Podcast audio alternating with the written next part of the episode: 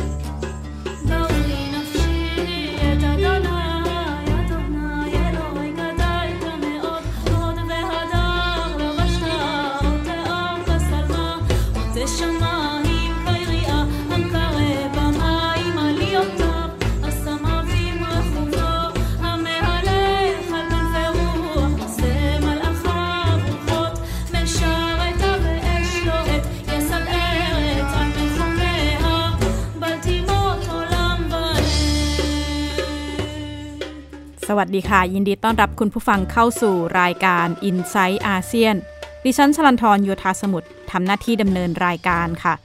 สัปดาห์นี้ขอพาคุณผู้ฟังไปดูประเด็นห่างไกลจากอาเซียนไปสักหน่อย แต่ปฏิเสธไม่ได้ว่า ท้ายที่สุดน่าจะมีส่วนเกี่ยวข้องในความสัมพันธ์ภูมิรัฐศาสตร์โลกที่สำคัญนะคะ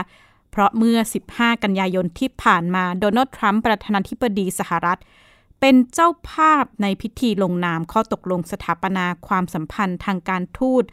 ขั้นปกติระหว่างอิสราเอลกับสองชาติอาหรับ ซึ่งได้แก่สหรัฐอาหรับเอมิเรตส์แล้วก็บาห์เรนนะคะ พิธีนี้เกิดขึ้นที่ทำเนียบขาวโดย มีตัวแทนจาก 3 ประเทศเข้าร่วมก็ได้แก่ เบนจามินเนทันยาฮูนายกรัฐมนตรีอิสราเอล แล้วก็ ชีคอับดุลลาบินซาเยดอัลนายาน รัฐมนตรีต่างประเทศสหรัฐอาหรับเอมิเรตส์รวมไปถึงอับดุลลาติฟบินราชิดอัลไซยานี รัฐมนตรีต่างประเทศบาเรนนะคะ ทั้งนี้อิสราเอลก็บรรลุข้อตกลงการปรับระดับความสัมพันธ์ทางการทูตกับสหรัฐอาหรับอิมิเรตเมื่อ 12 สิงหาคมที่ผ่านมา แล้วก็จากนั้นเนี่ยบรรลุข้อตกลงกับบาเรนเมื่อวันศุกร์ที่ผ่านมานี้นะคะ โดย ประธานาธิบดีโดนัลด์ทรัมป์เนี่ยประกาศว่าเป็นความสำเร็จครั้งยิ่งใหญ่ในนโยบายต่างประเทศของเขา ก็เรียกได้ว่าเป็นการประกาศความสำเร็จก่อนที่สหรัฐจะเดินหน้าเข้าสู่การเลือกตั้ง แต่ว่าพิธีการลงนามในครั้งนี้ ก็ทำให้สหรัฐอาหรับอิมิเรตแล้วก็บาเรนเนี่ยนับเป็นชาติอาหรับประเทศที่ 3 แล้วก็ 4 ที่เดินหน้าปรับความสัมพันธ์ทางการทูตขั้นปกติกับอิสราเอล ซึ่งก่อนหน้านี้มีอียิปต์แล้วก็จอร์แดนที่ได้ลงนาม ความสัมพันธ์กับอิสราเอลมาก่อนหน้านี้แล้วนะคะ เมื่อวันพุธที่ผ่านมาดิฉันได้มีโอกาสพูดคุยกับเอกอัครราชทูตอิสราเอล ประจำประเทศไทย ดร.เมเอียร์ ชโลโม แล้วก็ได้ถามถึงประเด็น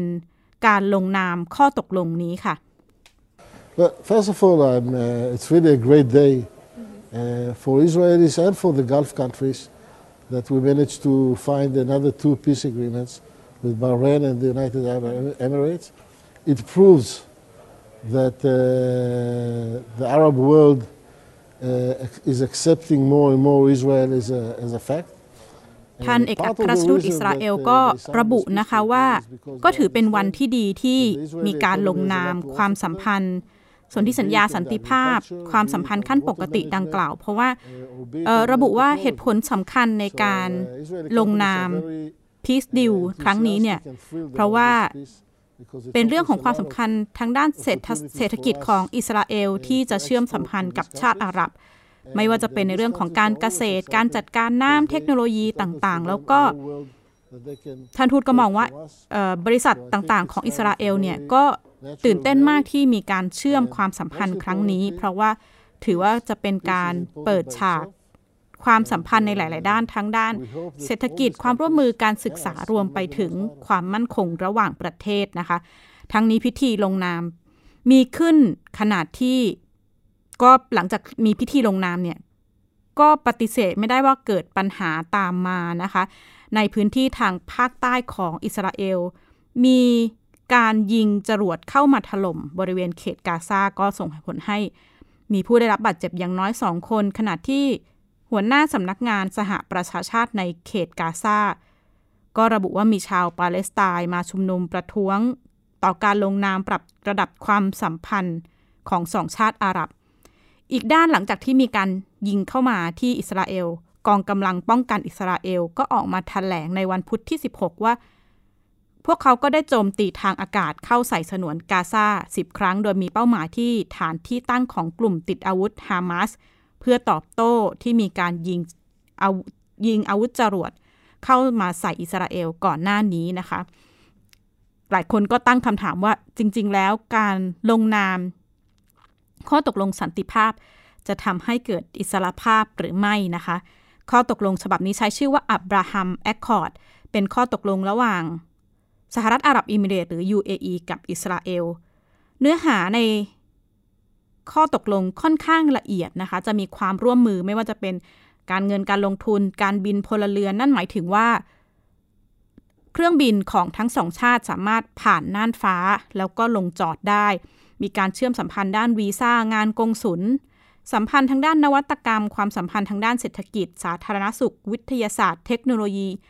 ไปจนถึงเรื่องสิ่งแวดล้อม การศึกษาการเดินเรือโทรคมนาคมต่างๆ แต่ว่าสิ่งที่หลายฝ่ายจับตาคือ เนื้อหานี้ก่อนหน้านี้มีการออกมาระบุทางจากฝาก UAE นะคะว่า จะมีการควบรวมประเด็นเรื่องการระงงับการผนวกดินแดนในเขตเวสต์แบงค์ด้วย แต่เมื่อ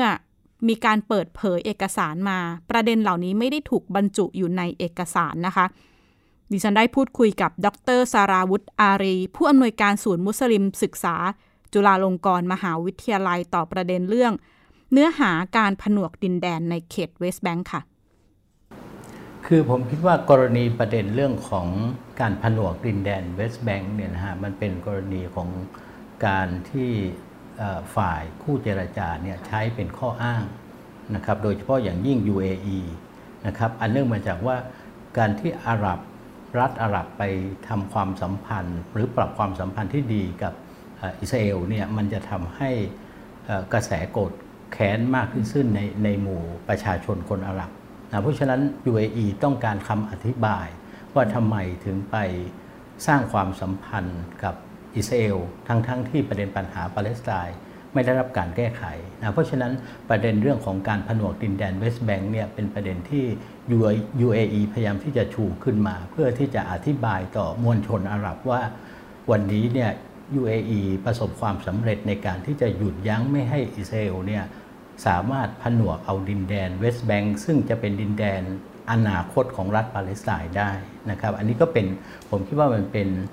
เรื่องที่ UAE พยายามที่จะชูขึ้นมาอ้างนะฮะแต่ว่าอย่างไรก็ตามเนี่ยเราก็จะเห็นได้ว่า ท่าทีของนายกรัฐมนตรีของอิสราเอลก็คือเนทันยาฮูเนี่ยตลอดช่วงเวลาที่ผ่านมา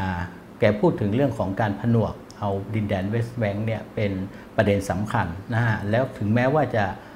ตกลงทำข้อตกลงสันติภาพกับ UAE เนี่ยเนทันยาฮูก็ยังบอกว่ากรณีของการผนวกเอาดินแดนเวสต์แบงค์เป็นของอิสราเอลยังอยู่บนโต๊ะอยู่ นั่นหมายถึงว่า อิสราเอลพยายามที่จะยืนยันว่าอย่างไรเสียเนี่ยอิสราเอลก็ต้องการที่จะผนวกเอาดินแดนเวสต์แบงค์มาเป็นส่วนหนึ่งของประเทศตนเอง ด้านนายกรัฐมนตรีอิสราเอลเบนจามินเนทันยาฮูก็ได้ให้สัมภาษณ์กับสื่อต่างประเทศนะคะ ระบุว่ายังไม่มีแนวคิดพูดคุยเจรจาสันติภาพกับปาเลสไตน์ชาวปาเลสไตน์แน่นอนออกมาแสดงความไม่พอใจประท้วงต่อการ เดินเกมอย่างนี้ของสองชาติอาหรับ เพราะว่ามองว่าเป็นการแทงข้างหลังแล้วก็ ละเมิดข้อตกลงร่วมของชาติอาหรับที่ระบุว่า จะไม่มีการสารสัมพันธ์กับอิสราเอลจนกว่าจะสามารถก่อตั้งดินแดนปาเลสไตน์นะคะ เอกอัครราชทูตอิสราเอลประจำประเทศไทย ดร.เมเอียร์ ชโลโม ระบุว่าปาเลสไตน์เองเนี่ยละทิ้งโอกาสหลายครั้งในการเจรจาสันติภาพกับอิสราเอลค่ะ We, you know, we, our former foreign minister had uh, something to say about that, and he said the Palestinians never miss an opportunity to miss an opportunity. I cannot count how many times the ท่าน Palestinians ทูต had ระบุว่า a good deal in their รัฐมนตรี hands. ว่าการกระทรวงการต่างประเทศอิสราเอล เคย a ออก final มาบอก peace ว่า agreement with Israel. ปาเลสไตน์ไม่เคย So I think พยายาม there's a ที่ lesson จะ learned to ละทิ้ง Palestinians that time is not working for ไม่ them. เคยพยายามเข้ามาพูดคุย Time may be even working เจรจา against them. สันติภาพแม้หลาย ๆ ครั้งจะมีโอกาสนะคะ ท่านทูตระบุว่า ปาเลสไตน์พยายามเบรกดาวยุติข้อตกลงทุกครั้ง แล้วก็ระบุว่านี่อาจจะเป็นบทเรียน ว่าเวลาไม่เคยคอยท่า แต่ว่าอีกหนึ่งประเด็นที่มักจะถูกหยิบยกขึ้นมาพูดถึง เมื่ออิสราเอลกล่าวถึงประเด็นนี้คือ ปาเลสไตน์เนี่ยมีหลายกลุ่มหลายก้อนไม่สามารถเจรจากันได้ แต่ว่าผู้เชี่ยวชาญด้านการเมืองโลกอาหรับ มองว่านี่อาจจะเป็นเพียงข้อกล่าวอ้างของอิสราเอลค่ะ การเจรจาพูดคุยกับชาวปาเลสไตน์ไม่เป็นผลอันเนื่องมาจากว่าชาวปาเลสไตน์แบ่งออกเป็นสองกลุ่มสองฝ่าย คือกลุ่มฟาตาฝ่ายหนึ่งที่ปกครองในเวสต์แบงก์กับรัฐบาลฮามาสที่ปกครองในกาซาเนี่ยอันนี้ผมคิดว่ามันเป็นข้ออ้าง อันเนื่องมาจากว่าฮามาสกับกลุ่มฟาตาแม้จะมี มีวิธีคิดในเรื่องของการเมืองการปกครองไม่เหมือนกันเนี่ยนะฮะแต่ว่าเขาต้องการที่จะสร้างรัฐปาเลสไตน์ขึ้นมาเหมือนกันนะฮะคืออิสราเอลจะพยายามที่จะบอกให้กับประชาคมโลก ได้เข้าใจว่าวันนี้เนี่ยอิสราเอลไม่รู้จะดิวกับใคร เพราะว่าปาเลสไตน์แบ่งออกเป็นฮามาสกับฟาตานะแต่จริง ๆ แล้วเนี่ยคนที่สร้างฮามาสขึ้นมาเนี่ยก็คือ ประเทศอิสราเอลเพราะว่าการที่อิสราเอลเข้ามายึดครองดินแดนปาเลสไตน์เนี่ยมันนำไปสู่การการต่อต้านการยึดครอง แล้วมันก็เกิดขบวนการต่อต้านการยึดครองมาเยอะแยะมากมายหนึ่งในนั้นเนี่ยรวมถึงกลุ่มฮามาสด้วยนะเพราะฉะนั้นการที่ถ้าอิสราเอลไม่เข้ามายึดครองดินแดนปาเลสไตน์ตั้งแต่ต้นเนี่ยนะฮะมันจะไม่เกิดกลุ่มพวกนี้เลยนะอันนี้ประการแรกนะประการที่สองก็คือว่า อิสราเอลมีนโยบายในการแบ่งแยกและปกครอง เราจะเห็นได้ว่าย้อนกลับไปในปี 2007 คือในปี 2005 เนี่ยเรามันมีการเลือกตั้งในดินแดนปาเลสไตน์นะแล้วกลุ่มที่ชนะการเลือกตั้งที่เป็นรัฐบาลปาเลสไตน์เนี่ยนะฮะก็คือกลุ่มฮามาสแล้วเป็นการเลือกตั้งที่จิมมี่คาร์เตอร์อดีต ประธานดีของสหรัฐอเมริกาบอกว่าเป็นการเลือกตั้งที่ใสสะอาดบริสุทธิ์มากที่สุดเท่าที่เคยเกิดขึ้นในภูมิภาคตะวันออกกลาง แต่ปัญหาก็คือว่าอิสราเอลไม่ยอมรับการเป็นรัฐบาลของกลุ่มฮามาส สหรัฐอเมริกาไม่ยอมรับ สหภาพยุโรปไม่ยอมรับ แต่คนปาเลสไตน์ให้การยอมรับ เพราะคนปาเลสไตน์เป็นคนหย่อนบัตรนะฮะ พอไม่ยอมรับนี้เนี่ย ทางฝ่ายของอิสราเอลสหรัฐอเมริกาและก็มหาอำนาจ ก็ให้การสนับสนุนกับกลุ่มฟาตาส่งอาวุธไปให้เสริมเงินทุนไปให้นะเพื่อที่จะทำรัฐประหารโค่นล้มรัฐบาลฮามาสจนท้ายที่สุดเนี่ยฮามาสต้องตัดสินใจไปยึดกาซาเอาไว้ เพราะว่าตัวเองกำลังจะถูกจะถูกรัฐประหารในเวสต์แบงก์เพราะฉะนั้นเราจะเห็นได้ว่าคนที่ สร้างความแตกแยกระหว่างกลุ่มฟาตากับกลุ่มฮามาสเนี่ยไม่ใช่ใครที่ไหน คือมหาอำนาจและก็อิสราเอลอันเนื่องมาจากว่าการรวมพลังของปาเลสไตน์เนี่ยมันจะกลายเป็นพลังที่ท้าทาย นโยบายของอิสราเอลในภูมิภาคตะวันออกกลาง และในดินแดนปาเลสไตน์ขณะนี้ก็มีชาติอาหรับ 4 ชาติได้แก่อียิปต์จอร์แดน สหรัฐอาหรับเอมิเรตส์ แล้วก็บาห์เรนนะคะที่ เชื่อมความสัมพันธ์ทางการทูตแบบปกติกับอิสราเอล ขณะที่มีแนวโน้มว่าอีกหลายชาติอาหรับ เตรียมพร้อมที่จะสานสัมพันธ์กับอิสราเอล ไม่ว่าจะเป็นซูดานโอมาน หรือว่าโมร็อกโก ขณะที่ท่าทีของซาอุดิอาระเบียพี่ใหญ่ในคาบสมุทรอาหรับ ก็ยังคงถูกจับตาว่าจะมีท่าทีไปในทางไหน หลายคนมองว่านโยบายเส้นนี้อาจจะเป็นการพยายามโดดเดี่ยวปาเลสไตน์แล้วก็ทำให้เครือข่ายชาติอาหรับ ไม่ได้จับประเด็นปาเลสไตน์มาเป็นประเด็นสำคัญ แต่ปฏิเสธไม่ได้ว่าการเคลื่อนไหวเช่นนี้อาจจะทำให้เกิด ความไม่พอใจ ความแตกแยก รวมไปถึงเป็นไปได้ว่าก้าวไปสู่ความขัดแย้งระหว่างภูมิภาคอาหรับ เพราะว่าแน่นอนว่าอิหร่านแล้วก็ตุรกีไม่เห็นด้วยกับการเดินหน้าในครั้งนี้ค่ะ นี่ก็เป็นช่วงหนึ่งช่วงแรกของ i n s i ซต์อาเซียนนะคะ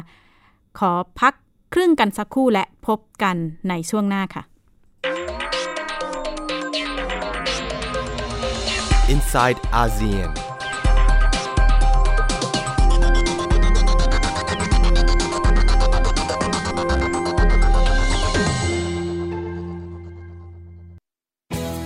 Thai PBS Digital Radio Infotainment for All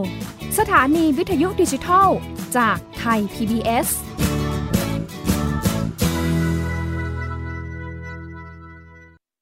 อยู่ที่ไหนก็ติดตามเราได้ทุกที่ ผ่านช่องทางออนไลน์ จากไทย PBS Digital Radio ทั้ง Facebook Twitter Instagram และ YouTube Search คำว่าไทย PBS Radio แล้วกดไลค์หรือ Subscribe แล้วค่อยแชร์ กับคอนเทนต์ดี ๆ ที่ไม่อยากให้คุณพลาดอ้อเรามีให้คุณฟังผ่านพอดแคสต์แล้วนะ Thai PBS Application on Mobile ให้คุณเชื่อมโยงถึงเราในทุกที่ทุกเวลา ได้สัมผัสติดตามเราทั้งข่าว รายการ รับชมรายการโทรทัศน์ และฟังรายการวิทยุที่คุณชื่นชอบ สดแบบออนไลน์สตรีมมิ่งชมรายการย้อนหลัง ข้อมูลกิจกรรม Thai PBS ร่วมเป็นนักข่าวพลเมือง รายงานข่าวกับเรา และอีกหลากหลายฟังก์ชัน ให้คุณดาวน์โหลดได้ฟรีทุกระบบปฏิบัติการ ติดตามข้อมูลเพิ่มเติมได้ที่ www.thaipbs.or.th/digitalmedia ที่คุณอย่ามาถามอะไรที่ search เจอใน Google เออ ถามกูรูในสิ่งที่ Google ไม่มี TCAS keyword สำคัญเลย ครับ TCAS คือระบบการคัดเลือกค่ะ ดังนั้นถ้าเราบ่นกันเรื่องของการสอบที่ซ้ำซ้อน มันไม่ได้เกี่ยวโดยตรงกับ TCAS อ๋อ เราไปโทษทีแคสเขาไม่ได้ไม่ได้ เพราะเขาไม่ใช่ข้อสอบ ถูกต้อง TCAS คือระบบการคัดเลือก อยากให้ฟังจะได้รู้จากกูรูด้านการศึกษา โดยนัทยาเพชรวัฒนา และวรเกียดนิ่มมาก ในรายการทีคุณทีแคส ทุกวันเสาร์ 16 นาฬิกา ทางไทย PBS Digital Radio ฟังสดหรือย้อนหลังทางแอปพลิเคชันไทย PBS Radio และ w w w t h a i PBS Radio com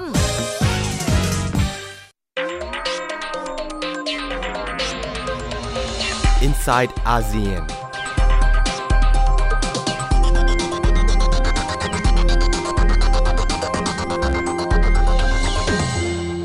ต้อนรับคุณผู้ฟังเข้าสู่ i n s i ซต์อาเซียนช่วงที่ 2 ดิฉันชลันทรโยธาสมุทรทำหน้าที่ดำเนินรายการค่ะ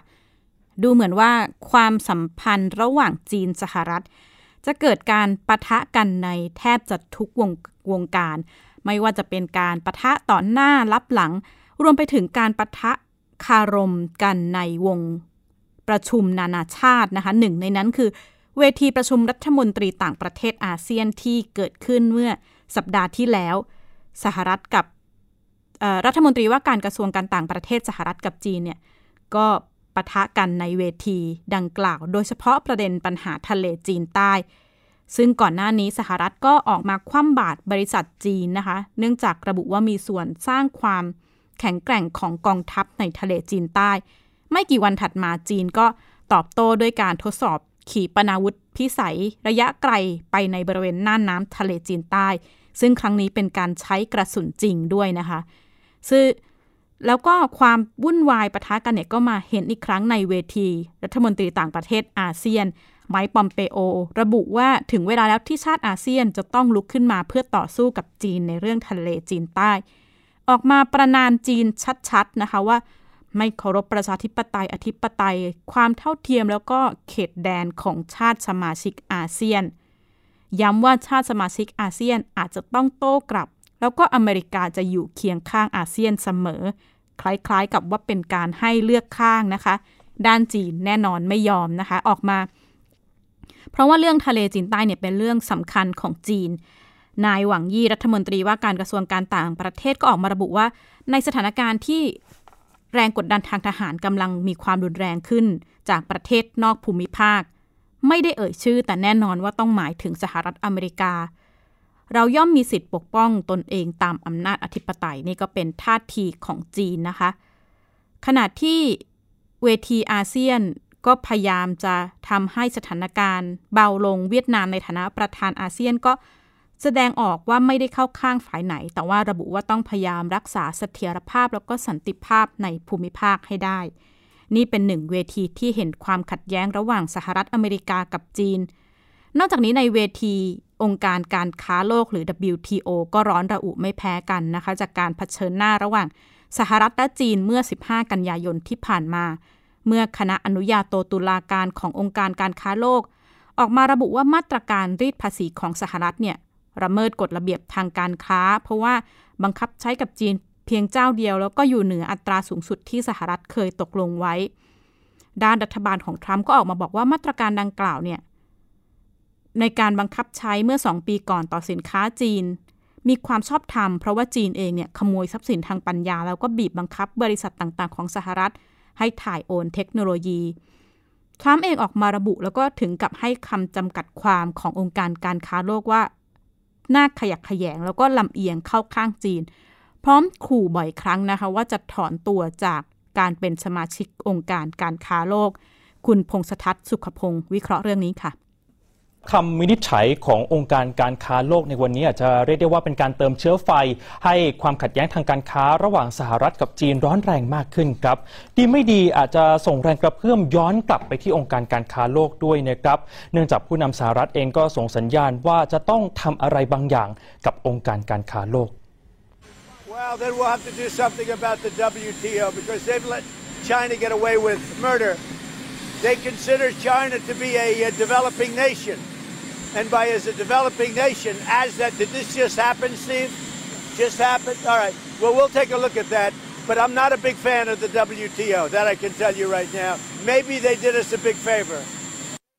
การให้สัมภาษณ์ของผู้นำสหรัฐเกิดขึ้นหลังจากองค์การการค้าโลกได้เผยแพร่รายงานความหนา 66 หน้า เป็นภาษาอังกฤษนะครับสาระสำคัญของรายงาน ย้ำว่าการที่สหรัฐขึ้นภาษีสินค้านำเข้าจากจีนเมื่อปี 2561 เป็นการละเมิดระเบียบการค้าโลก เพราะไม่ได้กำหนดอัตราภาษีสินค้านำเข้า จากคู่ค้าทุกประเทศอย่างเท่าเทียมกัน ถือว่าเป็นการเลือกปฏิบัติทางการค้าครับ วันนี้ผมเลยรวบรวมข้อมูลให้ได้เห็นที่มาที่ไปของคำวินิจฉัยในครั้งนี้นะครับ จริง ๆ เรื่องนี้ต้องย้อนกลับไปเมื่อปี 2561 ซึ่งเป็นปีที่เกิดสงครามการค้าขึ้นครับสหรัฐเนี่ยเลือกที่จะลงดาบจีนด้วยข้ออ้างว่าจะตอบโต้การขโมยทรัพย์สินทางปัญญา และการค้าที่ไม่เป็นธรรม โดยการขึ้นภาษีสินค้านำเข้าเนี่ยมีหลายระลอกนะครับ แต่ว่าเดือนที่น่าสนใจก็คือ 2 เดือน เดือนมิถุนายน กับเดือนกันยายนทั้ง 2 เดือนเนี่ยสหรัฐขึ้นภาษีสินค้านำเข้าเข้าจากจีนรวมกันไม่ต่ำกว่า2แสนล้านดอลลาร์สหรัฐครับ จีนเห็นแบบนี้ไม่พอใจนะครับออกมาโต้แย้งว่าเอาการกระทำของสหรัฐ ถือว่าเป็นการละเมิดระเบียบการค้าโลก แล้วก็พยายามยื่นเรื่องไปที่องค์การการค้าโลกนะครับเป้าหมายก็คือให้จัดตั้งคณะทำงานขึ้นมา เพื่อพิจารณาดูแลเรื่องนี้โดยเฉพาะครับจนกลายมาเป็นคำวินิจฉัยอย่างที่เราเห็นกัน ทีนี้คำถามก็คือคำวินิจฉัยนี้จะช่วยแก้ไขปัญหาข้อพิพาททางการค้าได้จริงหรือไม่ ต้องอธิบายคุณผู้ชมแบบนี้นะครับว่าคำวินิจฉัยนี้เป็นเพียงคำตัดสินในชั้นต้นเท่านั้นครับและรัฐที่ถูกฟ้องอย่างสหรัฐก็สามารถ ขออุทธรณ์ได้ภายในเวลา 60 วันนะครับ แต่ปัญหาก็คือองค์กรอุทธรณ์ที่เปรียบเหมือนศาลสูงของกลไกระงับข้อพิพาททางการค้าโลกกำลังเจอทางตันเหมือนกันครับ เนื่องจากสมาชิกองค์กร 7 คน ทยอยครบวาระกันไปจนเหลือเพียงคนเดียว ปฏิบัติงานต่อไม่ได้นะครับ เพราะว่าการตัดสินคดีในชั้นนี้ต้องใช้สมาชิกอย่างน้อย 3 คนด้วยกัน นอกจากนี้สหรัฐยังคัดค้านการแต่งตั้งสมาชิกคนใหม่ด้วย ให้เหตุผลว่าองค์กรอุทธรณ์ไม่เคารพหลักการระงงับข้อพิพาทขององค์การการค้าโลกไม่มีความโปร่งใสกลไกที่กำลังเผชิญทางตันทำให้มีคดีอุทธรณ์ค้างการพิจารณาอยู่ที่องค์การการค้าโลกมากกว่า 10 คดีนะครับ และแม้ว่าสหรัฐมีแนวโน้มที่จะยื่นอุทธรณ์คำวินิจฉัยในครั้งนี้ แต่ถ้าดูภาพรวมแล้วการพิจารณาเป็นไปได้ยากมากนะครับตราบใดที่กลไกขององค์กรอุทธรณ์ยังไม่ได้รับการแก้ปัญหาไอ้ครั้นจะไปหารือกันสองฝ่ายก็ยิ่งเป็นไปได้ยากครับเพราะว่าตอนนี้โดนัลด์ทรัมป์ก็หยิบไพ่จีนขึ้นมา เพื่อเรียกคะแนนนิยมก่อนจะถึงการเลือกตั้งในช่วงปลายปีนี้ด้วยนะครับเหตุการณ์นี้สะท้อนให้เห็นอีกมุมหนึ่งด้วยว่าเป็นความพยายามโดดเดี่ยวตัวเองของสหรัฐ ทั้งบนเวทีการเมืองแล้วก็การค้าโลกด้วยนะครับ แน่นอนนะคะ หลายคนจับตาว่าท่าทีแข็งกร้าวของสหรัฐของผู้นำสหรัฐที่ออกมาให้เห็นในช่วงนี้ไม่ว่าจะเป็นการประทะซึ่งหน้ากับจีนในหลาย ๆ อย่าง ทั้งในเรื่องของเทคโนโลยี การค้าการลงทุนเรื่องโควิดต่างเรื่องโควิด การผลิตวัคซีนต่างๆ รวมไปถึงการมาให้อาเซียนเลือกข้าง แล้วก็การขู่องค์กรระหว่างประเทศต่างๆ ว่าสหรัฐเตรียมถอนตัวออกจากองค์กรเหล่านี้ หลายคนมองว่าอาจจะเป็นท่าทีที่มุ่งเป้าเพื่อการเลือกตั้งสหรัฐที่จะถึงเมื่อที่จะถึงใน 3 พฤศจิกายนนี้นะคะ แน่นอนว่าหลังการเลือกตั้งอาจจะต้องมาจับตาดูว่า มีการเปลี่ยนแปลงขั้วการเมืองการการเมืองของสหรัฐหรือไม่ แล้วหากมีการเปลี่ยนแปลงจะส่งผลอย่างไรต่อนโยบาย ต่างประเทศของสหรัฐไม่ว่าจะเป็นบทบาทสหรัฐในอาเซียน ความสัมพันธ์ระหว่างสหรัฐกับจีน รวมไปถึง อาจแน่นอนว่าจะต้องส่งผลกระทบต่อความสัมพันธ์สหรัฐในภูมิภาคตะวันออกกลาง แล้วก็เกมการเมืองในตะวันออกกลางค่ะ และนี่คือทั้งหมดของ i n s i ซต์อาเซียนสัปดาห์นี้ ดิฉันชลันทรโยธาสมุทรขอลาคุณผู้ฟังไปก่อนพบกันใหม่สัปดาห์หน้า สวัสดีค่ะ ติดตามรายการได้ที่ www.thaipbspodcast.com แอปพลิเคชัน Thai PBS Podcast หรือฟังผ่านแอปพลิเคชัน Podcast ของ iOS Google Podcast Android Podbean SoundCloud และ Spotify ติดตามความเคลื่อนไหวของรายการและแสดงความคิดเห็น โดยกดถูกใจที่ facebook.com/thaipbspodcast